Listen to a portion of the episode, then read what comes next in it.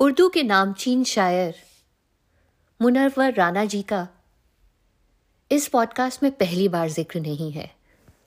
पर आज 14 जनवरी 2024 को वो हमको अलविदा कहकर चल दिए। उर्दू साहित्य और उर्दू शायरी सदा उनकी कर्जदार रहेगी। यहाँ प्रस्तुत है, उन पर रिकॉर्ड किया गया एक पहले का एपिसोड मुनव्वर राणा जी को शत शत प्रणाम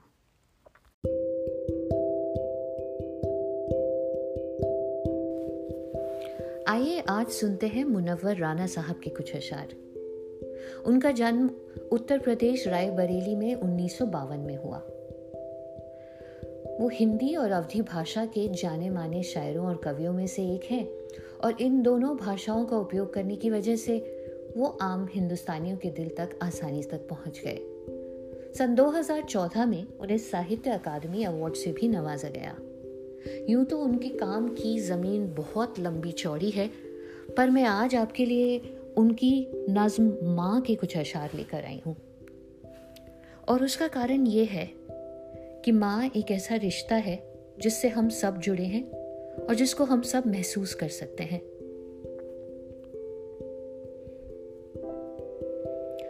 लबों पर उसके कभी बददुआ नहीं होती।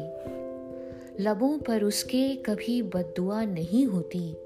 बस एक माँ है जो कभी खफा नहीं होती।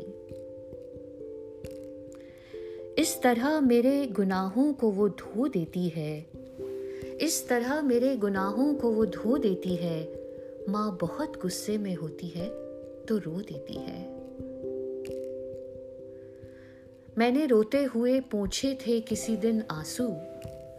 मैंने रोते हुए पूछे थे किसी दिन आँसू। मुद्दतों माँ ने नहीं धोया दुपट्टा अपना। अभी ज़िंदा है माँ मेरी, मुझे कुछ भी नहीं होगा। अभी ज़िंदा है माँ मेरी, मुझे कुछ भी नहीं होगा। मैं जब घर से निकलता हूँ, दुआ भी साथ चलती है।